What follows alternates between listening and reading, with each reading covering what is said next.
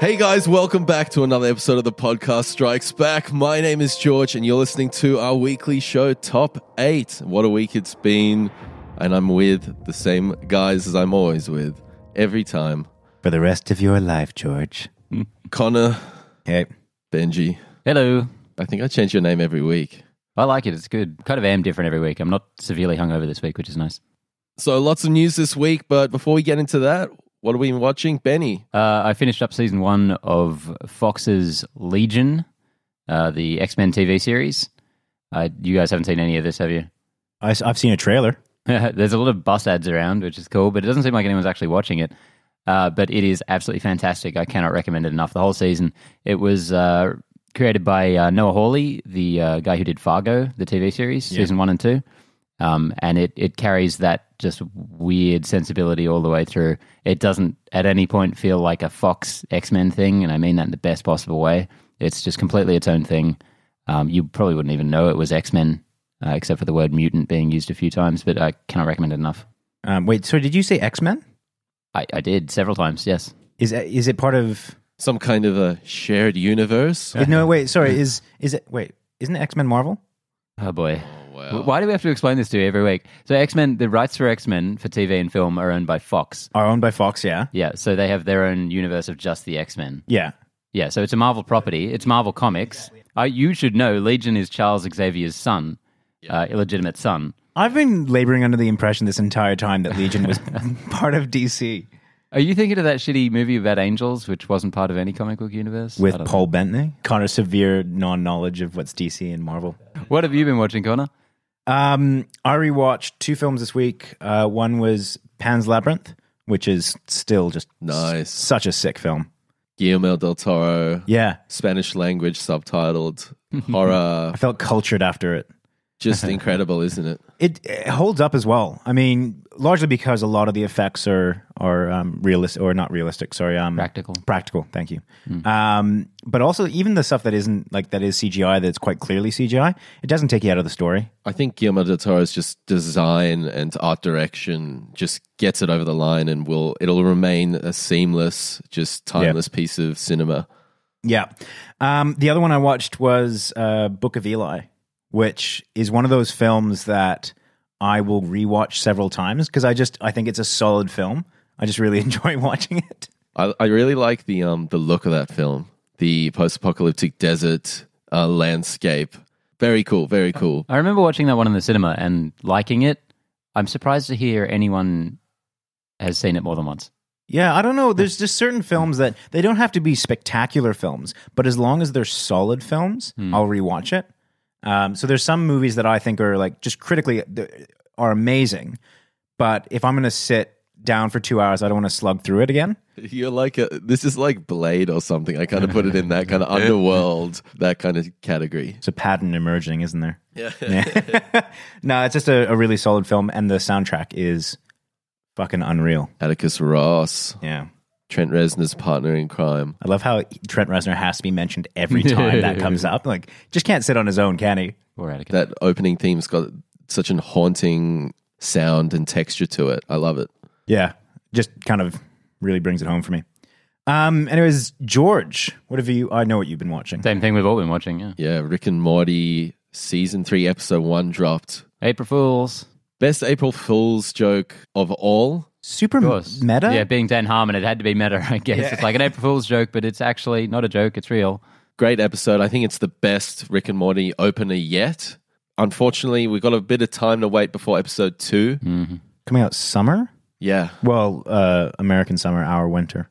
yeah. So very excited for that though. Um, really cool episode. I, I don't really want to say too much about it because I think people should just go watch it. I love the the wackiness and the the kind of meta nature of of Dan Harmon in this. Like, it just Dan Harmon's meta nature. this this will kick in in about about twenty minutes. That, he's holding a coffee, guys. just, just so for, you know. for the listeners at home. Um, we do have a while to wait for episode two, but I don't think that's really a problem with Rick and Morty. That show is so rewatchable. Every scene, every frame is so packed with jokes and just humor that you watch the third time the episode, you just get it. Yeah, I've watched through season two like three or four times now. It's it's just incredible, and there's particular episodes that I just love. It's a staple at my place. If people are over and we don't know, you know, just kind of hanging out, Rick and Morty gets put on because it's just so watchable. Uh, yeah. So let's get into the news, guys. Connor. This week in the news, the, our first number is the new Mummy trailer dropped. I, I believe it's known as uh, The Mummy, starring Tom Cruise. The Mummy starring Tom Cruise as opposed to Brendan Fraser. This is the first film in the uh, Universal Monsters shared universe. Or is it, or is uh, Dracula? They tossed it out, but they but the game was on. They, set it up at it the out. end.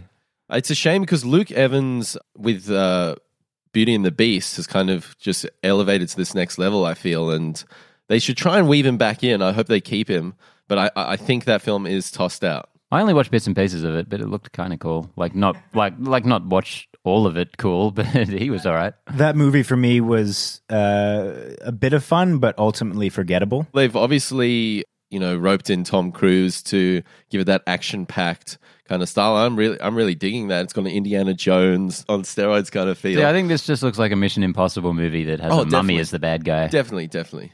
For for me, I think, and this might just be my my opinion. It is my opinion. Um, might this be. might No, just It's be. You don't have an That's my opinion. We're taking that away from you. um, for me, there's certain properties that I don't think should be reworked, and for me, the Mummy will always be that. I think it's late '90s, early 2000s, whatever the, uh, the um, Brendan Fraser version. Yeah, it was like '97, right? Something like that. Yeah. yeah. Before blockbusters got all grim and gritty. Yeah, I just I I love that film so much. Just because not because it's again a fantastic film, but just because it has so much heart um, that I feel that this this film is never going to live up to that for me. See, f- for me, uh, the Mummy will always be the 1932 Boris Karloff original. But uh, well, what I just, I just, lo- I just love film. I just love film. I don't know. Such a wanker. No, I, I, also, I also love that Brendan Fraser one. I, I really enjoy Stephen Sommers as a director. I feel like he makes a lot of crap, but it's just really enjoyable. Like I, I loved Van Helsing as a kid. Um, absolutely. Hugh Jackman. Yeah, buddy. But yeah, this I don't know about this one. We'll have to wait and see. I think it looks a bit dry. It just looks like a, a Tom Cruise film. I love I love Sofia Boutella from uh, Kingsman. Yeah, Um, and she looks cool. She looks cool as a villain. Yeah. She's a trained dancer and she's got that really physical element. She had that in Star Trek Beyond. She had that in Kingsman. She's got four pupils, which is really weird. that is actually why she was cast. It's a really rare thing that she does. Um, no, the the director um, cast her specifically because he saw her in Kingsman and her um, kind of movement with it with so few lines in that film. Thought made him think, I need her for this film. He was he was reportedly disappointed when she showed up and she had uh, feet instead of blades, though. I would be too, Yeah. because that'd be a sick mummy. Let's be honest. Parkour mummy. Um, just uh, fact fact checking here. Mummy 1999. Just dialed it in on the Wikipedia. So there you go, guys. We want to we want to do you guys right. George's fun facts. Look, ultimately, I, I I don't hold out for this film. Just looks like another cookie cutter Tom Cruise film, but we'll see how it goes. It could be a bit of fun. The last few Mission Impossible films have been great. They've been fun. They've been action packed. Would you call them great? Well, obviously, you just For what did. they are. I would call four great. Ghost Protocol was cool. Mission Impossible 3 was cool. The J.J. Abrams one. Yeah. I like that one. With Philip Seymour Hoffman, he was awesome in it. Yeah, okay. The last one was the last one, Rogue Nation. That was five. Yeah.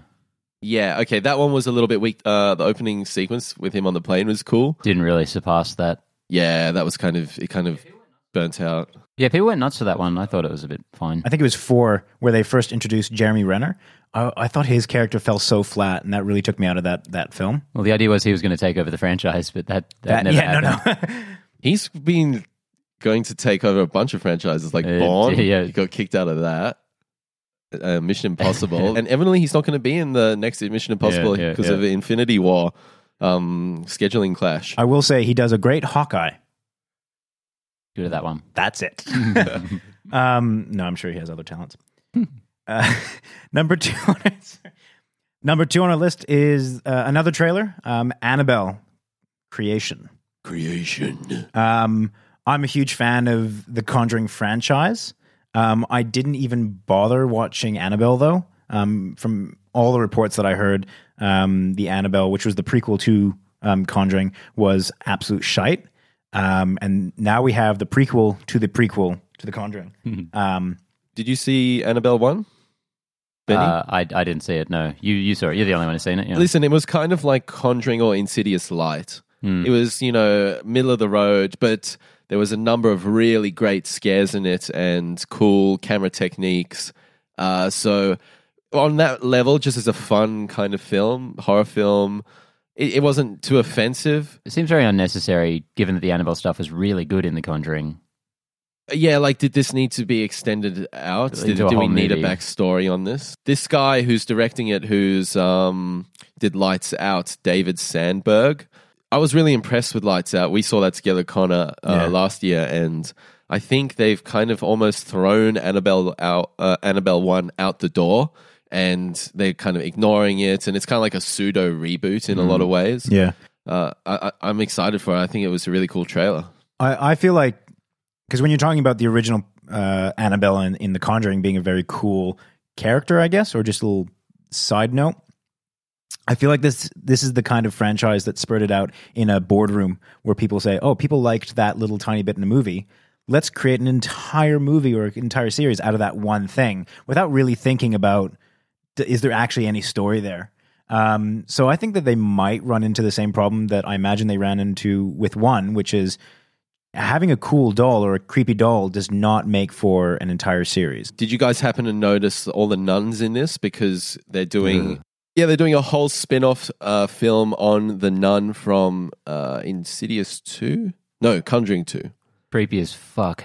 Do you guys know that was added in very late in the process? That was a reshoot, that whole Really? character, yeah. Wow. That's, 'cause that's the most striking image from the series, I think. Um, all, all that being said, this trailer I think looks pretty cool. It does actually. That, that sequence with the little girl at the table with Annabelle, um, with presumably the mother or whoever coming in with the cross and just being looking terrified. It's so minimalistic and just really creepy. although what I will say, I'm so over crosses in trailers. It's just like a, a cross turning upside down or a cross like shivering in the air. I don't know what it is about that. I guess it's a trope now of, of horror films, but it I just I don't like it. I don't know why. I just Connor, are you saying you hate Christianity? Is that your stance? He's nodding his head. I'm doing no such thing. Um, no, I just, I just, I don't think it has the same effect that it might have, you know, 50 years ago. Um, it's, it's very done, yeah. yeah, it, it just, I think horror films are at their best now when they don't rely on tropes. They can make homages to them, but um, I feel like Lights Out was something that I felt was really fresh as far as the genre. You know, showing the the monster really early on, um, and not kind of doing this reveal. And also, the actual rules of the monster were, seemed to be very clear in that film, I thought. Yeah. The, the mechanics of everything was really nicely laid out. Yeah, the only real kind of um, uh, boo hiss moment moment of that film was when they had the UV thing, um, which was like an added rule. But I, even then, I was like, oh, I'm okay with that. Yeah. Um, anyways, moving on uh, to number three. Uh, Jordan Peele is in talks for Akira. So after his directorial debut, being Get Out being so massively successful, you can imagine that he has kind of any number of picks for his next project.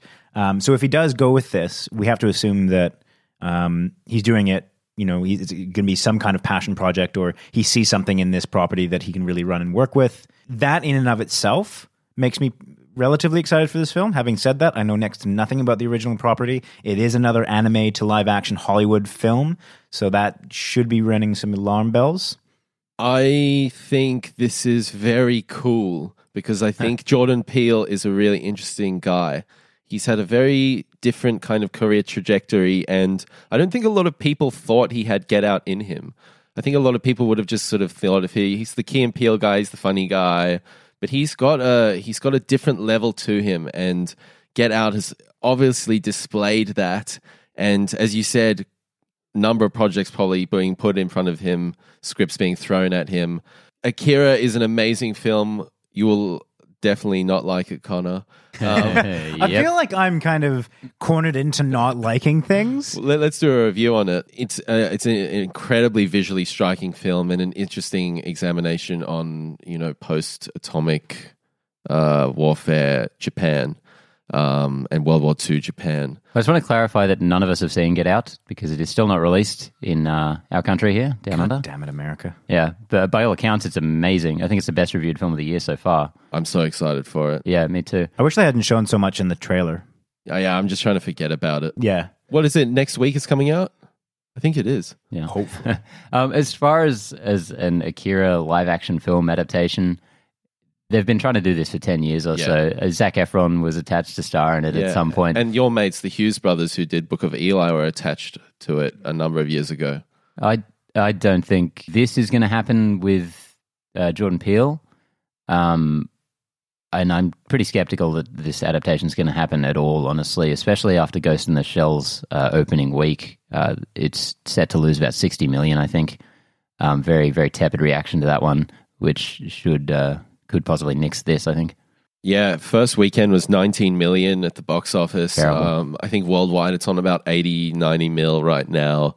Uh, so it's really on 120 million dollar budget. You know, they're not even going to break even. I find that really unfortunate because I think that'll only hurt um, an industry or it'll only hurt potential films that we want to see done properly. I th- see. I think it's good to see an average film with some ethical concerns do bad. I think that's potentially a message being And- sent. Well, it, providing that it's the ethical concerns that that actually made this film fail. as I don't think to- it was at all. I think it's because no one gave a shit, but I think it's still good that it's just not, you know, doing particularly well. And the Paramount executive said, uh, you know, he actually came out with a statement. This guy, Kyle Davies, said, We had hopes for better results domestically. And I think the conversation regarding casting impacted the reviews. So it's sitting on 45% on Rotten Tomatoes. It's really had just been plagued with bad press. It's actually a very mediocre film in of itself. So word of mouth. That's kind of where these these films self perpetuate. And you know, something like Get Out, that's just great word of mouth, and it's just absolutely cleaned up. Four point five million dollar budget.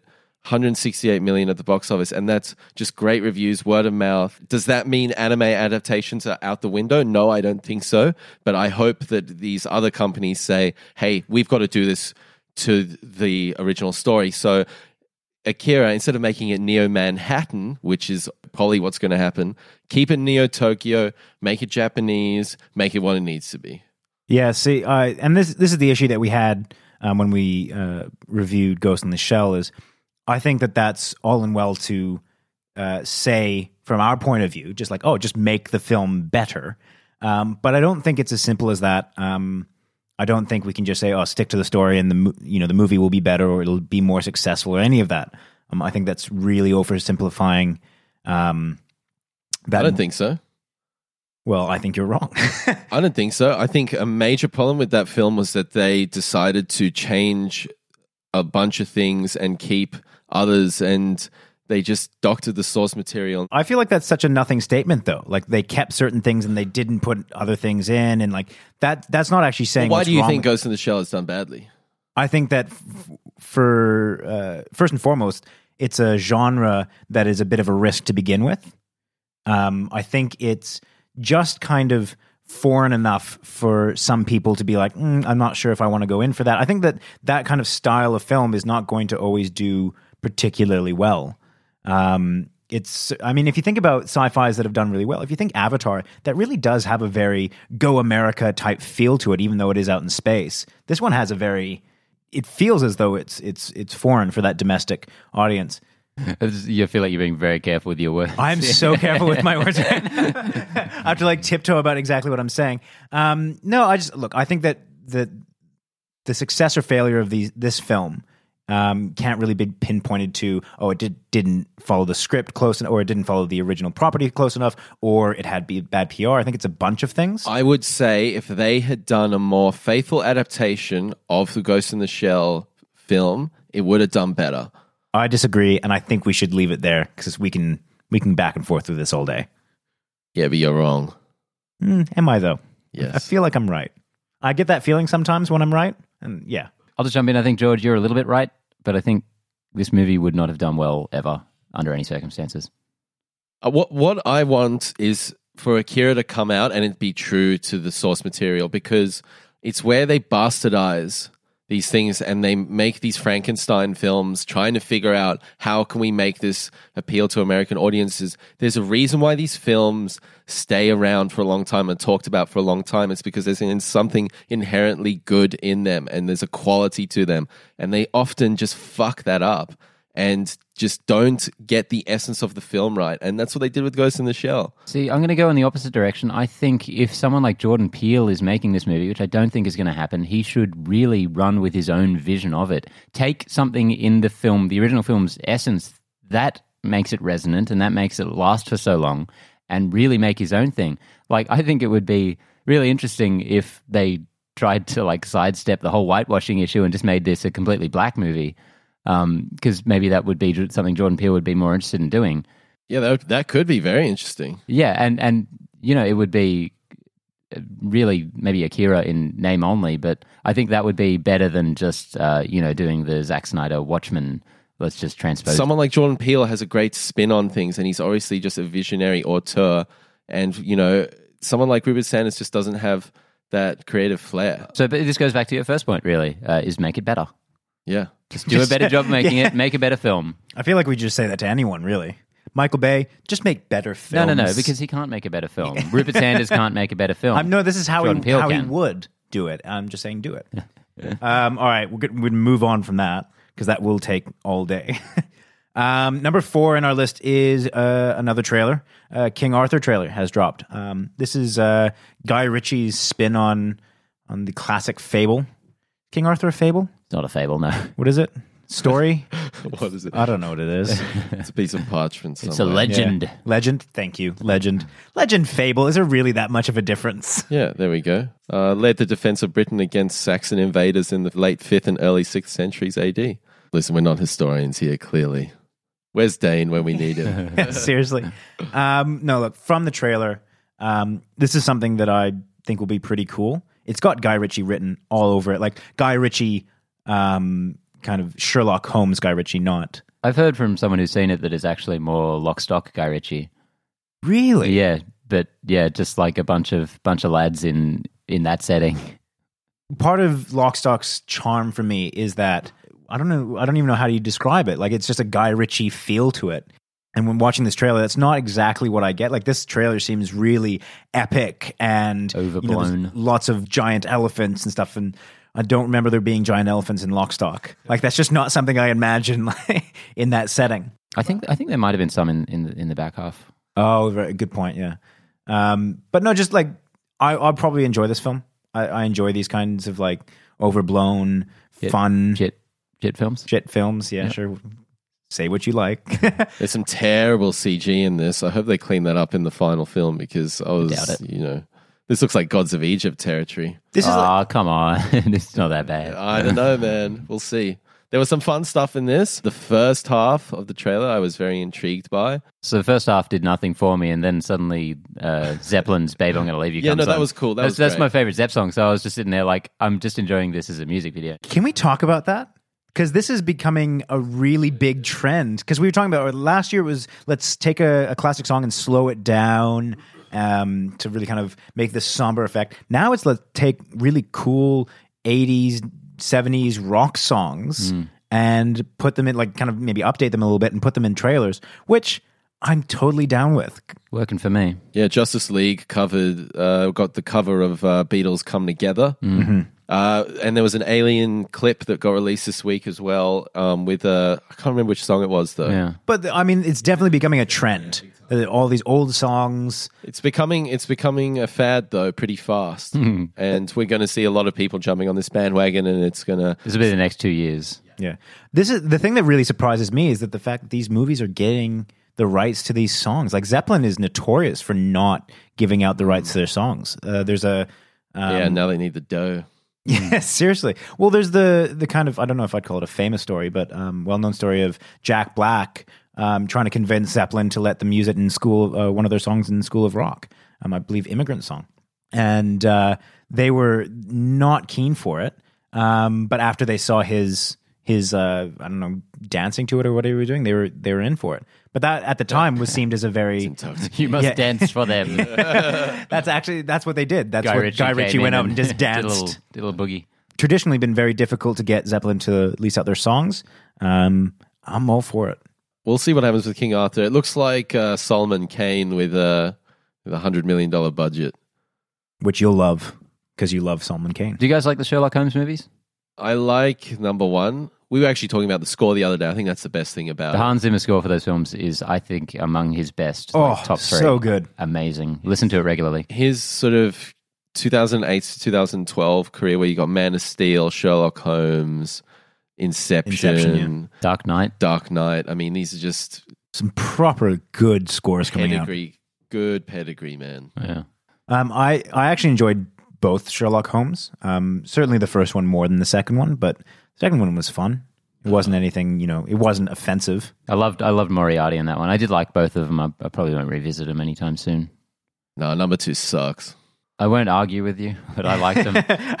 I have no energy to defend Sherlock Holmes, but like, but I think I think this looks a lot like that, but without Robert Downey Jr., which could just be a real bummer. Mm, Charlie Hunnam is no Robert Downey Jr. no. No, he is not. He was very bland and very ordinary in Pacific Rim. Yeah, very attractive, very bland and ordinary though. I felt like Pacific Rim didn't really need him to be anything other than that, though. Uh, yeah, it did. It would it would have helped. It really did. There's enough robots on the screen in that one. I do not watch that film to see like a good actor. But luckily for number two, they've got John Boyega, who has great on-screen personality, and I Grim think he's didn't going to be need. a fun, energetic kick up the ass for that franchise. All right, moving on to number five. The Invincible comic adaptation um, is now being attached with uh, Seth Rogen and Evan Goldberg. Could not give less fucks about this. Benny, you're a fan of Invincible. It's uh, Image Comics. Love, love, love Invincible. Uh, Robert Kirkman, who did The Walking Dead, um, which I don't like really in any incarnation terribly. But uh, Invincible, I absolutely love. I've got like the entire series in hardback. I think it's just an amazing, uh, really fun comic uh, that's also ultra violent for some reason, but uh, super enjoyable. And I think a lot of people have been waiting for a, a TV or film announcement for a lot of years now about this one. Um, Kirkman himself uh, said in, in the announcement that he's always getting asked about asked about it. Um, and I don't know if it can, if anyone can really recapture what's on the page and put that to screen, especially in a in like a two hour movie. But I think um, Seth Rogen and Evan Goldberg are about as good a choice as you could make. Because I know literally nothing about the original property. Do you think it will suit their kind of writing? Goofy. It's fun. Like I think Invincible's probably best described as the powers of Superman, but the character of Spider Man or Nightwing. Like he's kind of a fun, you know, teenage guy. Um, it's it's pretty lighthearted, but it also gets like really dark in places. And I think they could pull something like that off. I don't want to spoil it because I think that'll probably be the plot of the first film. But uh, yeah, there's some amazing twists along the way. He's like an alien. He's kind of like uh, an alien kid in on Earth, kind of like Superman. The, the, the, the premise the premise is he's the son of Superman essentially. Yeah, okay. There's a Justice League, um, and he's the son of Superman, just kind of getting his powers. I almost hesitate to ask this. Is, it, is this part of the DC universe? Image Comics. Hey. Oisky poisky. Not actually Superman. It's no Okay, Image all right. I Comics. just wanted That's- to that's check, separate because- universe. But I don't want to introduce you to another comic book universe because you can't handle two. So- I get so confused. Look, if it's Iron Man or Superman or Batman, I know where they belong. Anything I beyond don't that, believe you. I don't believe you. I, I loved that episode where Superman and Iron Man team up and they go and do their adventures. You'd given someone a conniption out there, I'm goddammit. gonna hurt you, man. I'm gonna dare goddamn hurt you.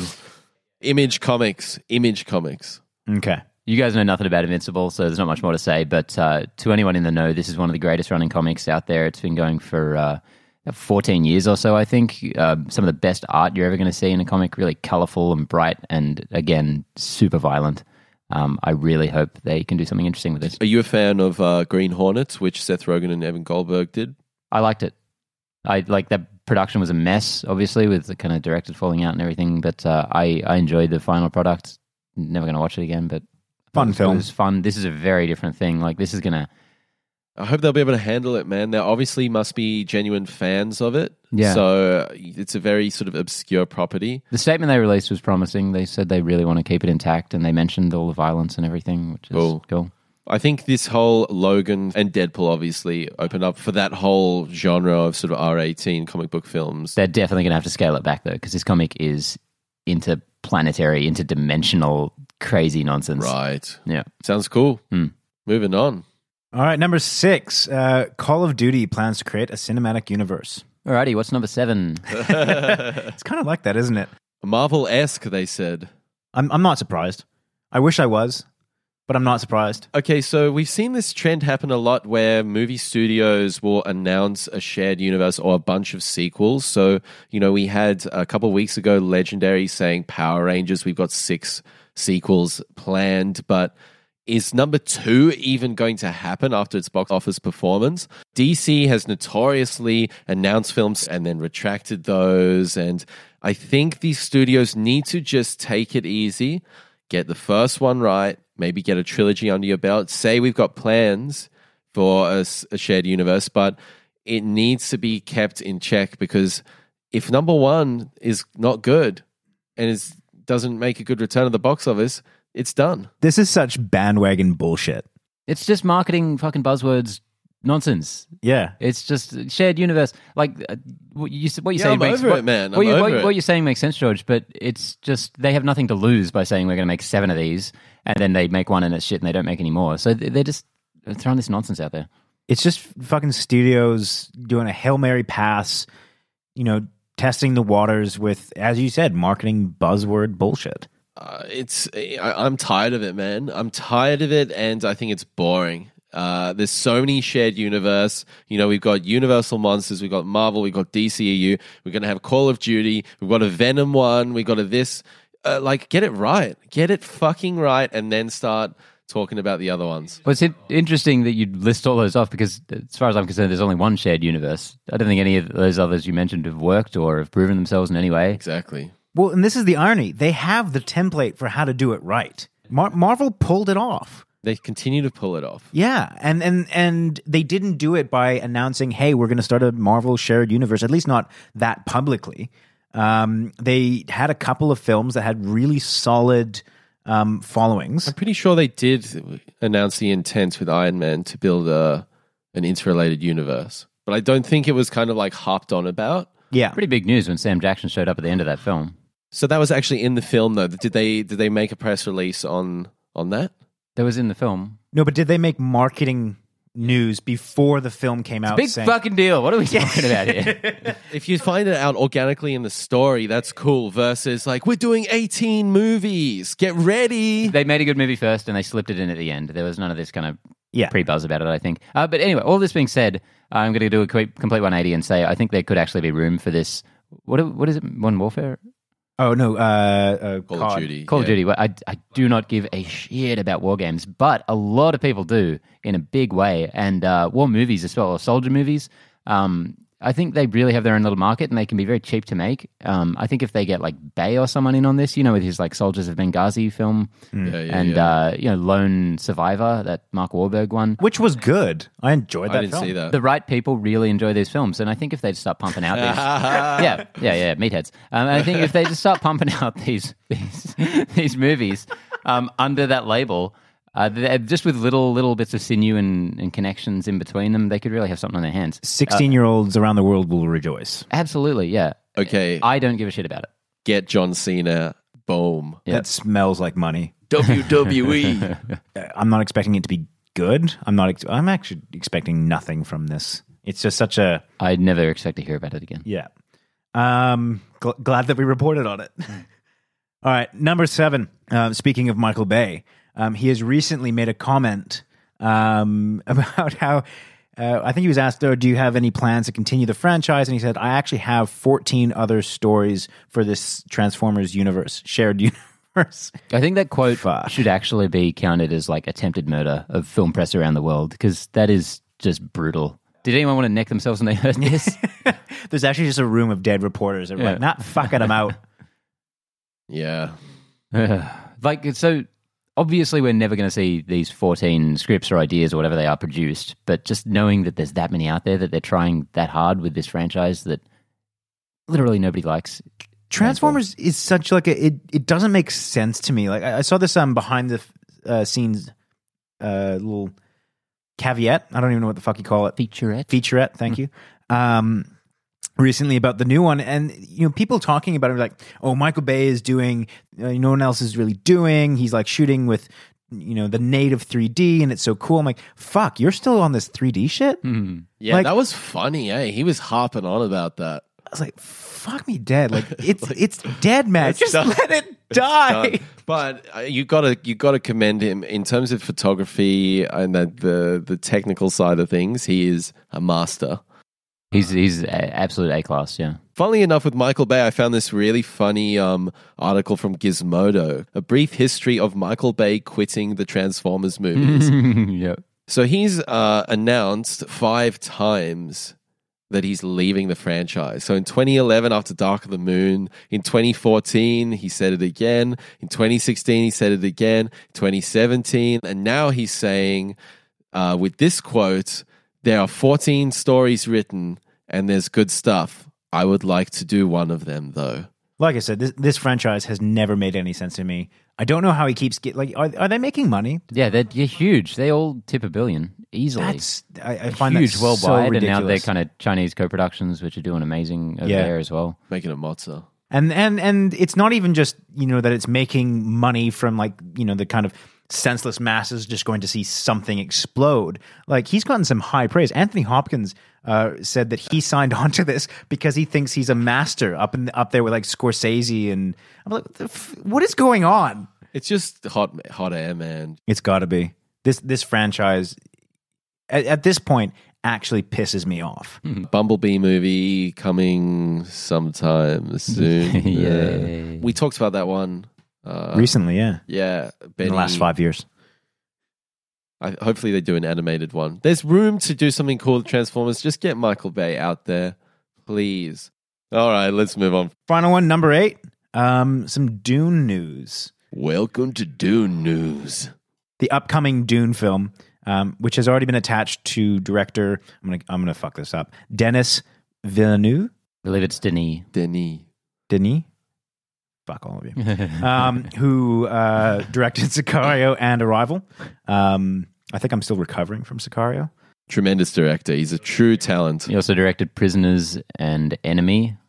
Uh, Oh, did he? yeah, which I love. I love, love, love. If anyone out there hasn't seen Enemy, watch it. Yeah, you told me go watch that, and I chucked it on. Best thing I did of last year, I think. Hmm. Sorry, Ash. Um, uh, enemies, Jake Gyllenhaal with the double. He's got the Oh, I did. See, I know. Yeah, yeah. I know what you're talking about. Yeah, yeah. doppelganger. Um, the actual news about this, because that's already been announced, um, is that Eric Roth is now attached to it to do the screenplay. So I'm liking that this project is getting momentum because Dune has been in uh, development hell for a long time. We've been hearing about this film for a good many years, uh, and I think Denis Villeneuve. I back the guy. Arrival was incredible. Sicario, Enemy. He is just a tremendous talent. You know, I'm so excited for Blade Runner 2049. I think he's the guy to do Dune, and I, uh, the visuals are, com- are so striking in this property. I think if he just adds a storytelling element and gets it right, man, this is going to rule. Um, have either of you actually read the book? No, Dune? Nope. I would be I'd be really excited to see this pulled off in in a film.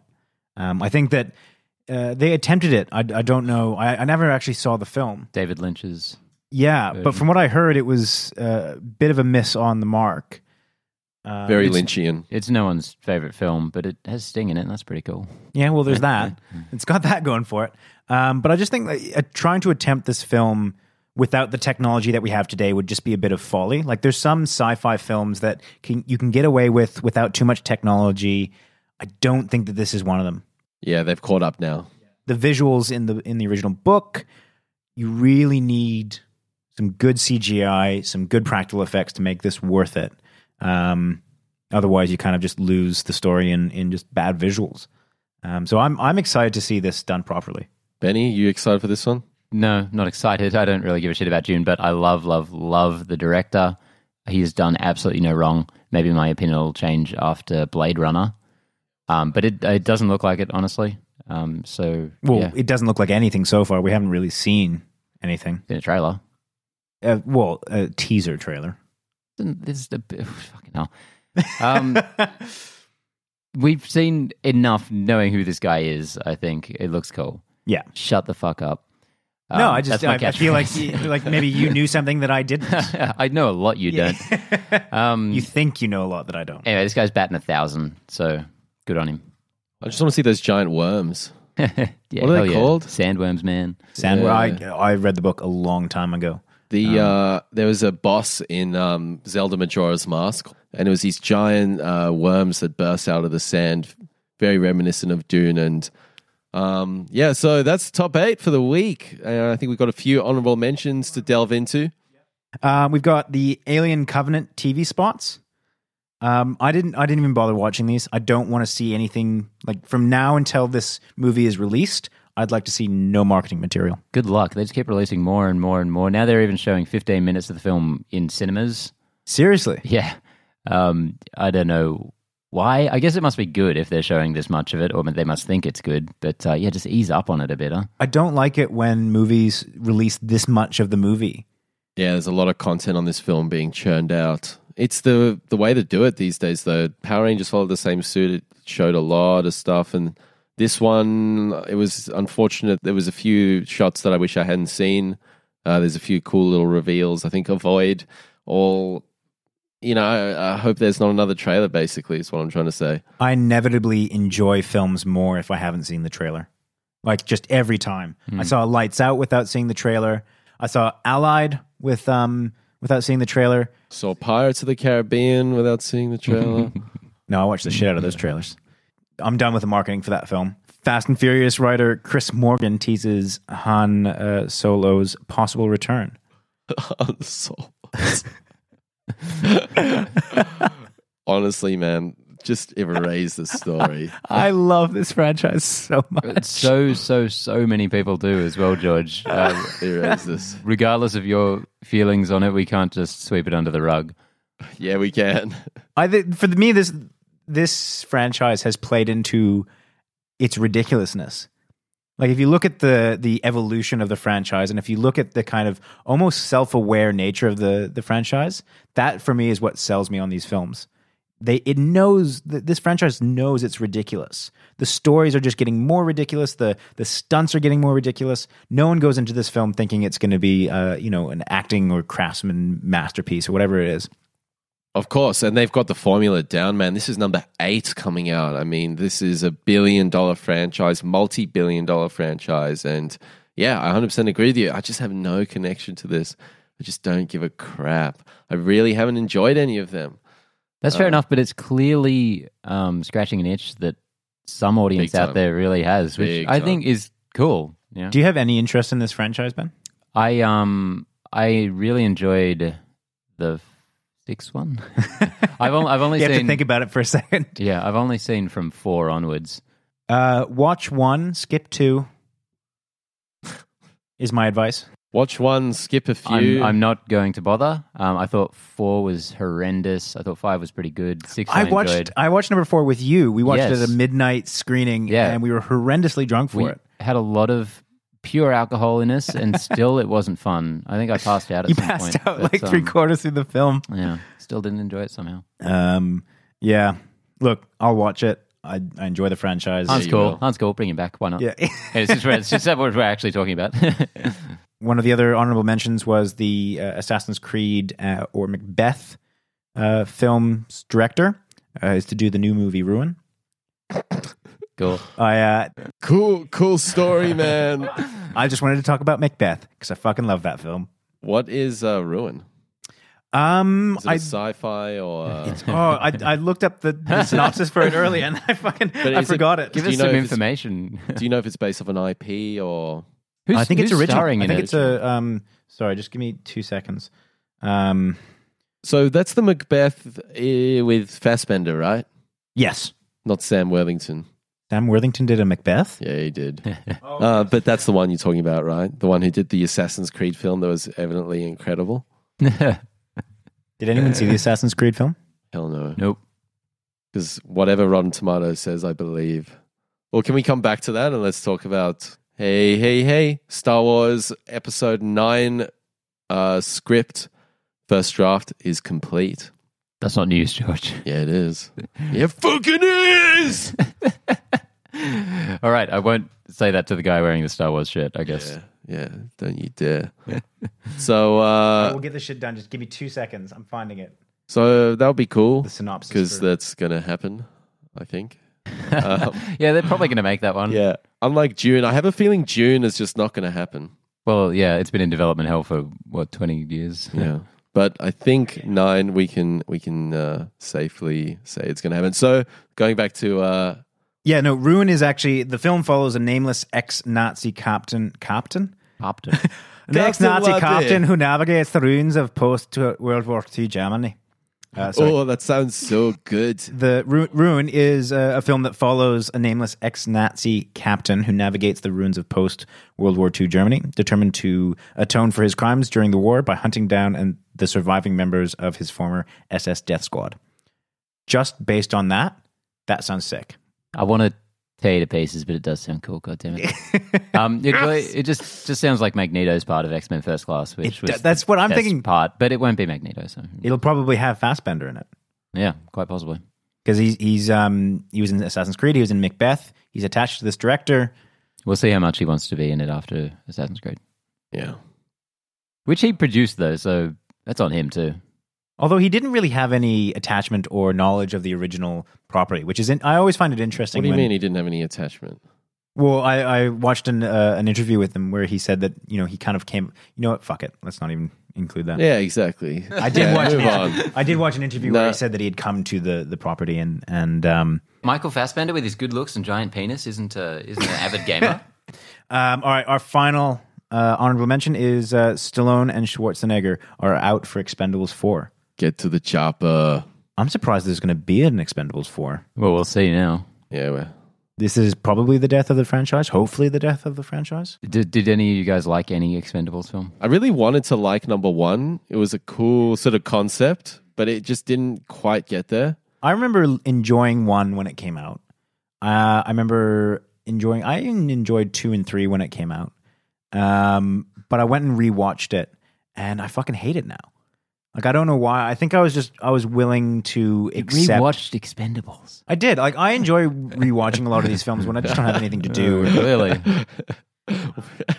I'm I'm all for rewatchability. And I don't know if I'm going to enjoy a film kind of rewatching unless I try it. So you might as well try it. I see. I generally know. No, look, because I enjoyed it the first time. I thought, hell, I'll put it on while I'm washing dishes or some shit like that. Yeah. Um, Connor works as a dishwasher. yeah. um, and I did not. I- I don't know something for something about the cheesiness of um, of the movie, which I thought was a bit of its charm when I first watched it. Didn't really translate to the second time I watched it. Was this number one or number two? All of them, really. Yeah. I think the the first one was successful, more successful than the others because it was the first time you saw all these guys together in a film, all these 80s action stars. It was exciting. It was like unbelievable this was kind of happening. The novelty was there. The novelty was there, but that quickly wore off and it's become what it is now. And then you sit there watching a weird 10 minute scene with Mickey Rourke crying, and it's like, this is really weirdly intense. That was bizarre. yeah. I, this movie was, uh, with the franchise, it's just interesting on paper, but the, the movies have not been anything. Where is know- Mickey Rourke? Where's he Uh, gone? I think he was last seen in Tijuana um, on the run. I, you know what I Seriously? that that that movie No, for but, me would where have been he saved. gone? Because he had that that spike, like the wrestler and Iron Man Two. He Hmm. really came back, and I, I would have totally seen, or I would have loved Expendables if I had actually been able to see Mickey Rourke do something like just laying elbows on motherfuckers. I'd have, I'd have been dead. Like I would have forgiven that franchise, franchise for everything. franchise. Franchise. oh well, That's it. That's we made the it. We did it. guys. Thanks so much for tuning in. We've got our Rogue One review up on Tuesday. Uh, please check us out on iTunes and YouTube. Hit the subscribe button. Hit the like button. Tell your friends. Uh, we'll be back next week for another episode of Top Eight with my friends and colleagues. What do we film? Nerds. Film people. Film people. film humans. Anyway, Connor, Yeah. He says say bye. Bye. Don't tell me what to say. Bye. Uh, Benny. Yep. See you guys. Farewell. Hello. Farewell. What? Sorry. Yes.